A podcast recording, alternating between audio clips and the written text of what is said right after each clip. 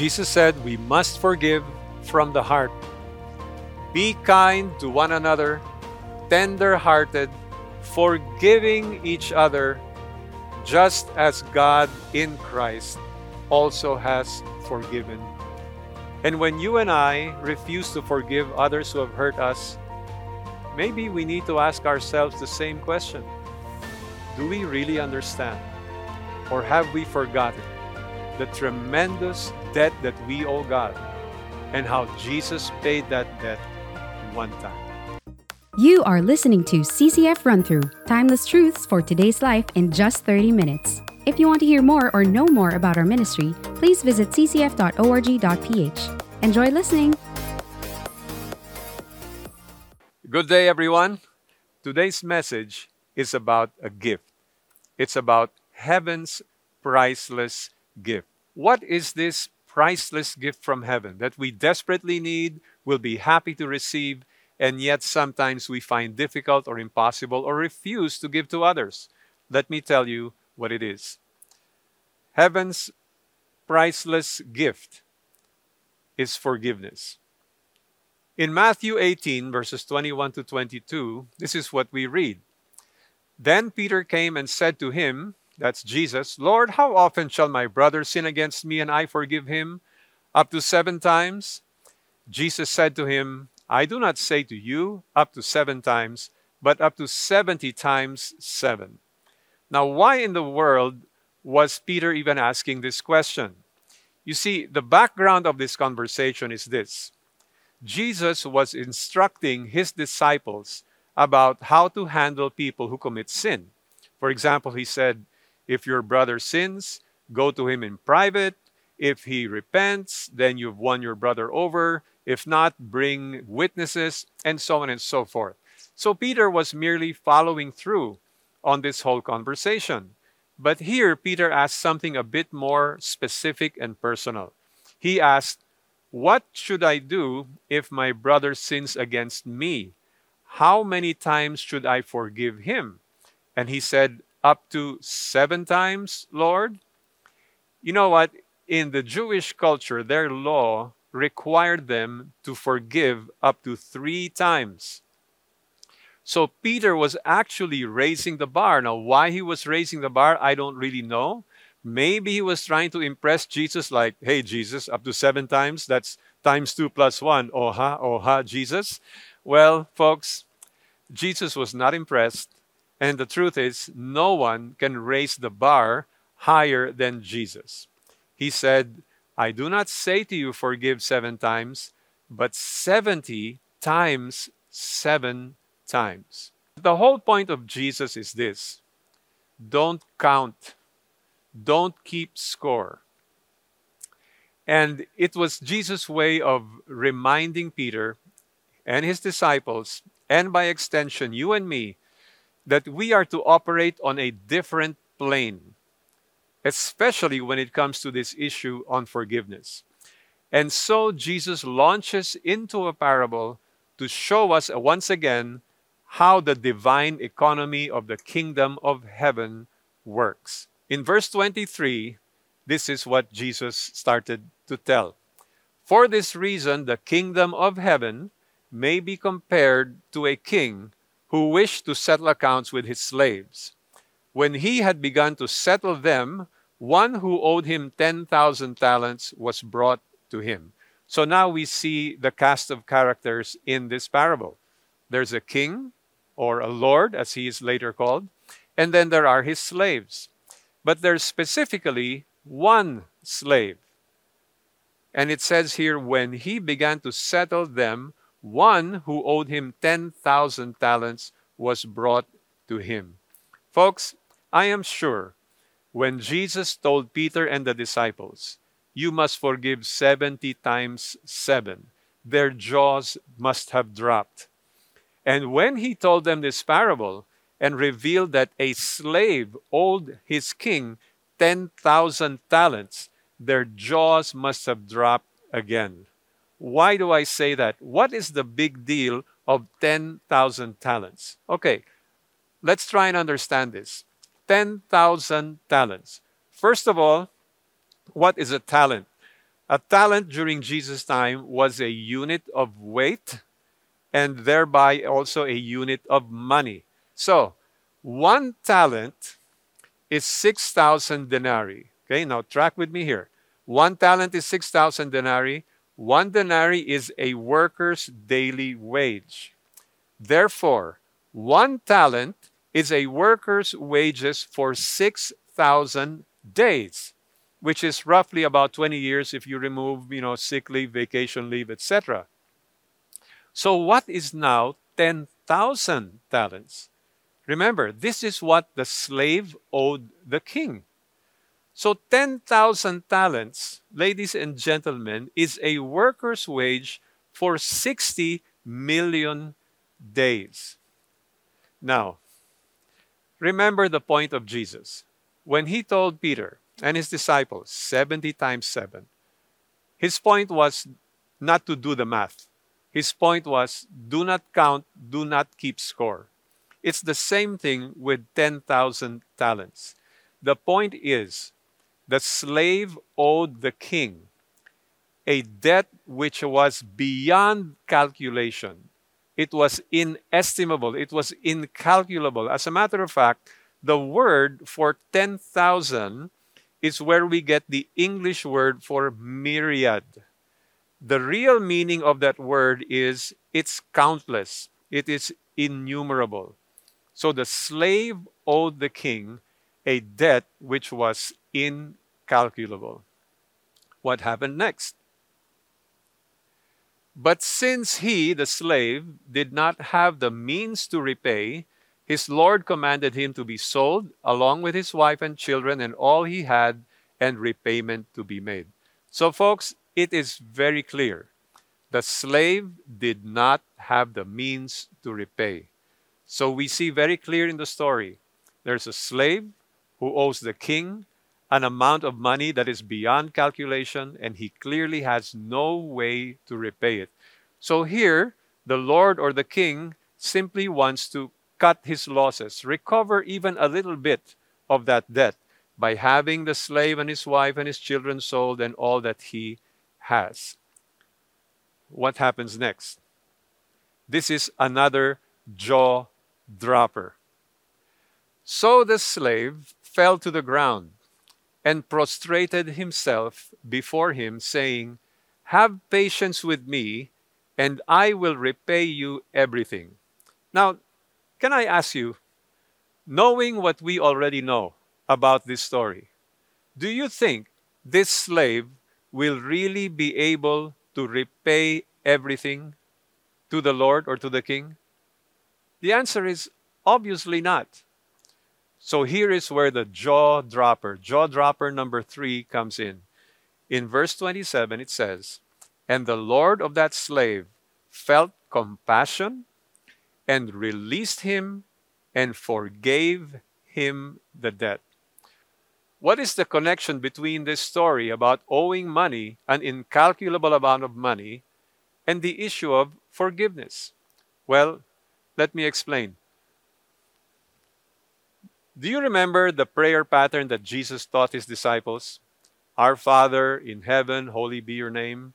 You remember this part? And forgive us our debts. Of course, other translations are sins, our transgressions, our trespasses. But the whole idea is this forgive us our debts as we also have forgiven our debtors. We need to realize that sin is a debt, it is a spiritual and moral debt that we owe God because of our disobedience to His commandments. And just like the parable implies, our sin debt is incalculable. So I'd like to share with us three priceless principles that we can learn from this parable today. The priceless principles are number one, we owe God big time. As I said, our sin is like a debt to God, a debt that is so big we have no means to pay it ourselves, no matter how sincere we are and how hard we try. Therefore, Jesus paid our debt one time, Now, Jesus is the king of the kingdom of heaven. And just like in the parable, it was the king who took upon himself the full weight of that debt. And when you and I understand that we owe God big time, but we cannot pay it, therefore Jesus paid our debt one time, therefore we must forgive, we must forgive other people all the time. Remember? 70 times 7. It is beyond calculating. We should not keep score. So let's go through these priceless principles one by one. Let's go to We Owe God Big Time. Recently, I watched a documentary about mountaineering. And in that documentary, I learned that there are 14 mountains or summits in the world that are at least 8,000 meters high. And expert mountaineers will tell us that once you reach 8,000 meters, you are in what they call the death zone. Now, you and I, because of sin, we owe God a mountain of debt. And spiritually speaking, that mountain of debt that we cannot scale, that is incalculable in terms of its height, brings us into a spiritual death zone. What do I mean? Well, the Bible tells us this. In Romans 6:23 it says for the wages of sin is death. Well, let me ask you, what is a wage? Or maybe I should ask all of those who earn a wage, do you deserve your wages? You'd probably say, Of course I do. Some of you may even say, I deserve even more. Well, you see, that's the definition of a wage. It's something that we receive, something we deserve in return for something we do. But in the Bible, it says, the wages of our sin is what? Is death, meaning it is what we receive and deserve in return for our sin. And the word death here is not just the end of life. The word death here talks about separation. Separation, as it were, of the spirit from the body. But more than that, it talks about being separated from God for all eternity, forever. Now, some of you may be wondering, you know, what makes sin so bad? I mean, I haven't committed any crime. So, why should sin be so serious? Because sin is against a holy God. In Psalm 5, verses 4 to 5, it says, For you are not a God who takes pleasure in wickedness, no evil dwells with you. God cannot tolerate sin. His holy nature cannot coexist, cannot be in the same room with wickedness, with evil. What is the implication, though, to you and to me that God is holy when it comes to the issue of sin, the issue of this incalculable debt of sin that we owe God? What is the implication? Let me show you. In James chapter 2 verse 10 it says, "For whoever keeps the whole law and yet stumbles in one point, he has become guilty of all. So let me ask a simple question How many sins does it take to be separated from God forever? According to this verse, only one. But, folks, let's face it. Remember, our sin debt is incalculable. Maybe some of you were asking yourselves the question how in the world did that slave accumulate such a huge debt to the king? Well, folks, we can ask ourselves the same question. How have you and I accumulated such an incalculable debt of sin towards the King of Kings? Well, let me ask you how many times have you and I sinned in this life? Do you know how many times? I don't know. The number is incalculable. Besides, you and I know we have sinned much more than just one time.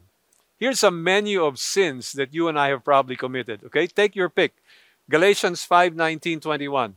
Now the deeds of the flesh are evident, which are immorality, impurity, sensuality, idolatry, sorcery, enmities, strife, jealousy, outbursts of anger, disputes, dissensions, factions, envying, drunkenness, carousing, and things like these, of which I forewarn you, just as I have forewarned you, that those who practice such things will not inherit the kingdom of God. So, folks, it is very clear. We owe God big time. And we are incapable, just like that slave. No matter how hard we try or how sincere we are, we are incapable of repaying that debt. Therefore, what is the solution?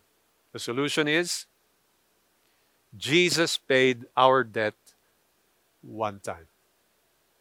Aren't you glad Jesus came that first Christmas and eventually fulfilled his mission on earth?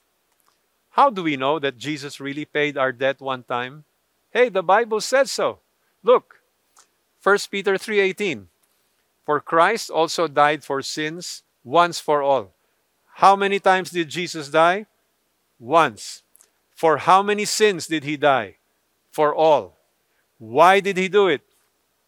The just for the unjust, so that he might bring us to God, having been put to death in the flesh, but made alive by the Spirit. As we said earlier, we are incapable of reconciling ourselves to God based on our own merit. Therefore, we had to be reconciled. It says so that He might bring us to God.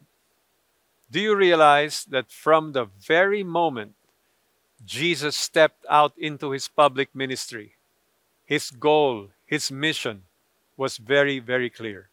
Why do I say that? In John chapter 1, verse 29, the next day he, he meaning John the Baptist, saw Jesus coming to him and said, Behold, the Lamb of God who takes away the sin of the world. From the very beginning, Jesus' mission was very clear. Jesus was the climax, he was the culmination of all of those years of the animal sacrificial system where the Jews would offer unblemished animals for the taking away of sin. All of that was just a foreshadowing of the true Lamb of God who finally came that first Christmas. And when he stepped out into his public ministry, his mission was declared to the whole world Behold, the Lamb, the unblemished Lamb, the holy, set apart Lamb of God, whose mission was to take away the sins of the world. And this word or this phrase, takes away, is actually very beautiful. It means to take upon oneself or to carry what has been raised, you know, to carry something with you and to take it away, take it out of the way, or even destroy it. And remember, we said in the parable, it was the king who took the full weight of the debt upon himself. And when Jesus was on the cross, he was continuing to express the reason why he came to earth. In Luke 23, we read, But Jesus was saying, Father, forgive them, for they do not know what they are doing. And they cast lots, dividing up his garments among themselves.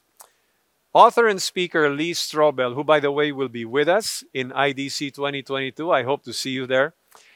When he referred to this verse, he was commenting that Jesus didn't say, Father, forgive them only once. The way that this sentence is constructed is that he kept on saying this over and over again, meaning to say, as the nails were being driven into his hands, he would say, Father, forgive them. As the nails were being driven into his feet, he would say, Father, forgive them. As they were hoisting up the cross, he would say, Father, forgive them. As people passed in front of him and made fun of him and spat on him, he would say, Father, forgive them. And just before he gave up his last breath, this is what Jesus said in John 19:30, therefore when Jesus had received the sour wine, he said, "It is finished." This is an amazing declaration. I'll explain to you in just a moment. It is finished. And he bowed his head and gave up his spirit. Folks, what are the implications of Jesus' final declaration that it is finished? Let me explain. Those three words in English are actually only one word in the original Greek. And that one word is tetelestai. Now, sources tell us that the word tetelestai would be written on business documents or on receipts in the New Testament times to show that a bill had been paid in full. The word tetelestai also implies that a goal was achieved or a task was fulfilled to perfection. Indeed, Jesus came and fulfilled his mission to pay our sin debt one time with his life. So, what are we to do in response? Remember the conversation of Jesus with Peter and the disciples before he went into the parable? He said, Forgive 70 times 7. So, the implication to you and me is this remember the third priceless principle we must forgive all the time. Do you realize we only read 50% of the parable? There's another 50% just about to come. But that slave went out and found one of his fellow slaves who owed him a hundred denarii, which is a hundred days' wages. A, a tiny amount, a minuscule amount compared to what the first slave owed the king. And he seized him and began to choke him, saying, Pay back what you owe.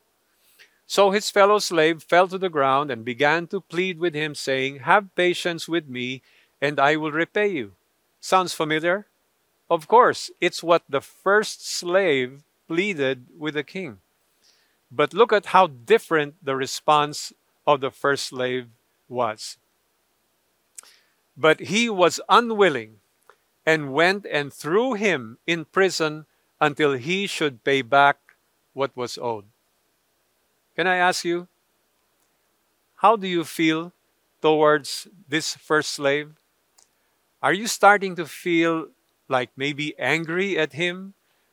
Asking yourself, how could he be so harsh to a person who owed him so little when he was forgiven so much? You got the point. But the point is this there are times when you and I can be like that first slave. Remember, we talked about heaven's priceless gift, the gift of forgiveness. A priceless gift we all desperately need, a priceless gift we are happy to receive, but which unfortunately there are times we find it difficult or even we refuse to give it to others. So, what happened next? So, when his fellow slaves saw what had happened, they were deeply grieved and came and reported to their Lord all that had happened. Folks, this is really inevitable. When there is one or more persons who refuse to forgive, who hold a grudge, who bear ill feelings, who have unforgiveness, bitterness, anger towards another person, there will be others that will become deeply grieved. It's called collateral damage. Whether it's members of a family, whether it's employees in an office or business, whether it's members in a church, wherever there is unforgiveness, there will be people who will be deeply grieved. In verse 32, it says, Then the king said, summoning him, his lord said to him, you wicked slave, I forgave you all that debt because you pleaded with me. Should you not also have had mercy on your fellow slave in the same way that I had mercy on you? It's a rhetorical question. Of course, the answer is yes. But what was the consequence? And his Lord, moved with anger, handed him over to the torturers until he should repay all that was owed him. And then here is Jesus' conclusion My heavenly Father will also do the same to you if each of you does not forgive his brother from the heart. What are we talking about here? What are the implications to you and to me? Well, let me try and explain. According to Dr. Bruce Wilkinson in his book 70 times 7, which is really all about forgiveness, a torturer is someone who causes a person distress or suffering. Folks, many times when we refuse to forgive others, we think that we are in a position of power. We think we are punishing the other person and making him feel miserable. But the truth is, in God's divine economy, God will allow you or me or whoever is unwilling to forgive to feel miserable until we come to that point when we will obey Him and forgive the way we have been forgiven. You see, even secular sources confirm this. Take a look at this excerpt from an article. This is from an article written by uh, the Johns Hopkins Medicine Group. The title is Forgiveness Your Health Depends on It. It says chronic anger, so uh, harboring a grudge, ill feelings, etc., results in numerous changes in heart rate, blood pressure, and immune response. Those changes then increase the risk of depression, heart disease, and diabetes, among other conditions. Now, get this forgiveness, however, calms stress levels, leading to improved health. It reminds me of one of our leaders who told me his story. He was telling me that he came to a point where he realized there were many people in his life that he had not forgiven. And he realized just how miserable he was as a consequence. He told me that he was so stressed because he had to pretend, you know, on the outside that he was okay. He was so stressed because he tried to avoid being in the same room with these people. He would also try to convince himself and justify his unforgiveness. He had no joy. He began to feel burned out. He eventually spun into depression. He even became physically sick. But when God opened his eyes and he finally forgave all of these people from the heart, he was set free. And he was even healed from his physical maladies. And so, our memory verse, our application verse for this entire message is this. Ephesians 4:32. Read this with me now. Be kind to one another, tender-hearted, forgiving each other, and here's the kicker just as God in Christ also has forgiven you. Just as God in Christ also has forgiven you. And you know, you think about that first slave who refused to forgive, and you might think, did he really understand the forgiveness that he was offered? And when you and I refuse to forgive others who have hurt us, maybe we need to ask ourselves the same question Do we really understand? Or have we forgotten the tremendous debt that we owe God and how Jesus paid that debt one time? So, my friends, Jesus said we must forgive from the heart. How do we do that? Here are some guidelines that may be helpful to all of us. To forgive from the heart means we forgive all offenses without limit. Remember, 70 times 7 means don't keep score. Number two, forgive all offenders without exception. Do not seek personal revenge. That is God's department. Vengeance is mine, said the Lord. And do not take their sins against them. Don't get historical and start digging up people's past offenses. Now, here are a couple of clarifications that may be helpful as well. First, forgiveness does not mean there will never be consequences or boundaries.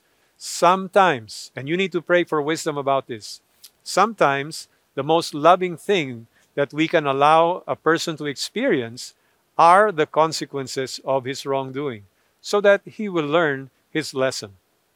And letter B, forgiveness may not automatically result in reconciliation, but reconciliation should always be the goal. Now, I'm sure there are many of you who are thinking this. You're looking at these guidelines like just number one and number two, and you're saying to yourself, that sounds so difficult. You know what? I not only agree that it's difficult, I will tell you it is impossible. Unless you and I personally experience what it means to be forgiven of our incalculable debt because Jesus paid that debt for us, we will not be able to do any of these things from the heart. How do we wrap up our time together? Let's go back to our priceless principles and make sure we apply them. What are they? Number one, we need to admit that we owe God big time. Number two, we need to accept that Jesus paid our debt one time. And finally, as we personalize these and as we allow them to be true in our own lives, number three, apply, we must forgive all the time. My friend, we want to bless you. We want to help you.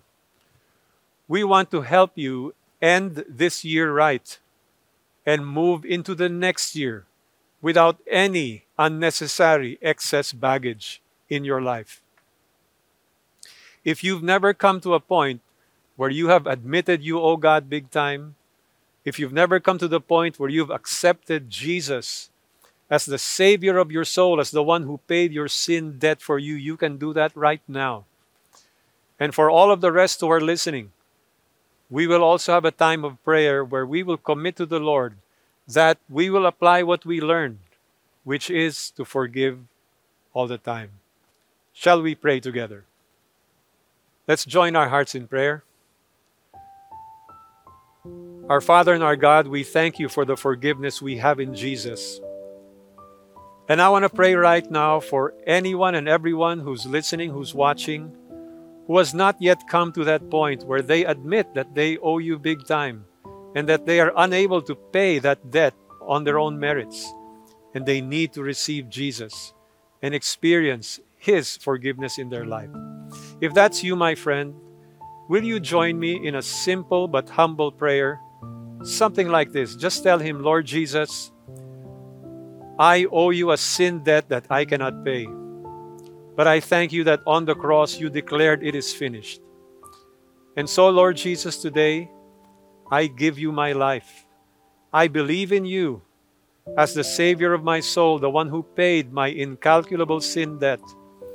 And I receive you into my life to be my King, my Lord, and my Master. And Lord, help me Help me to live a life that is pleasing to you, a life that is truly transformed for your glory, honor, and pleasure. And now, Lord, I pray for all of us, whether we have received you only today or whether we have experienced your forgiveness even in the past, I pray that we will be faithful, diligent, and by your grace, always able to forgive anyone and everyone who has offended us in any way, so that it will bring glory, honor, and pleasure to you, according to your command.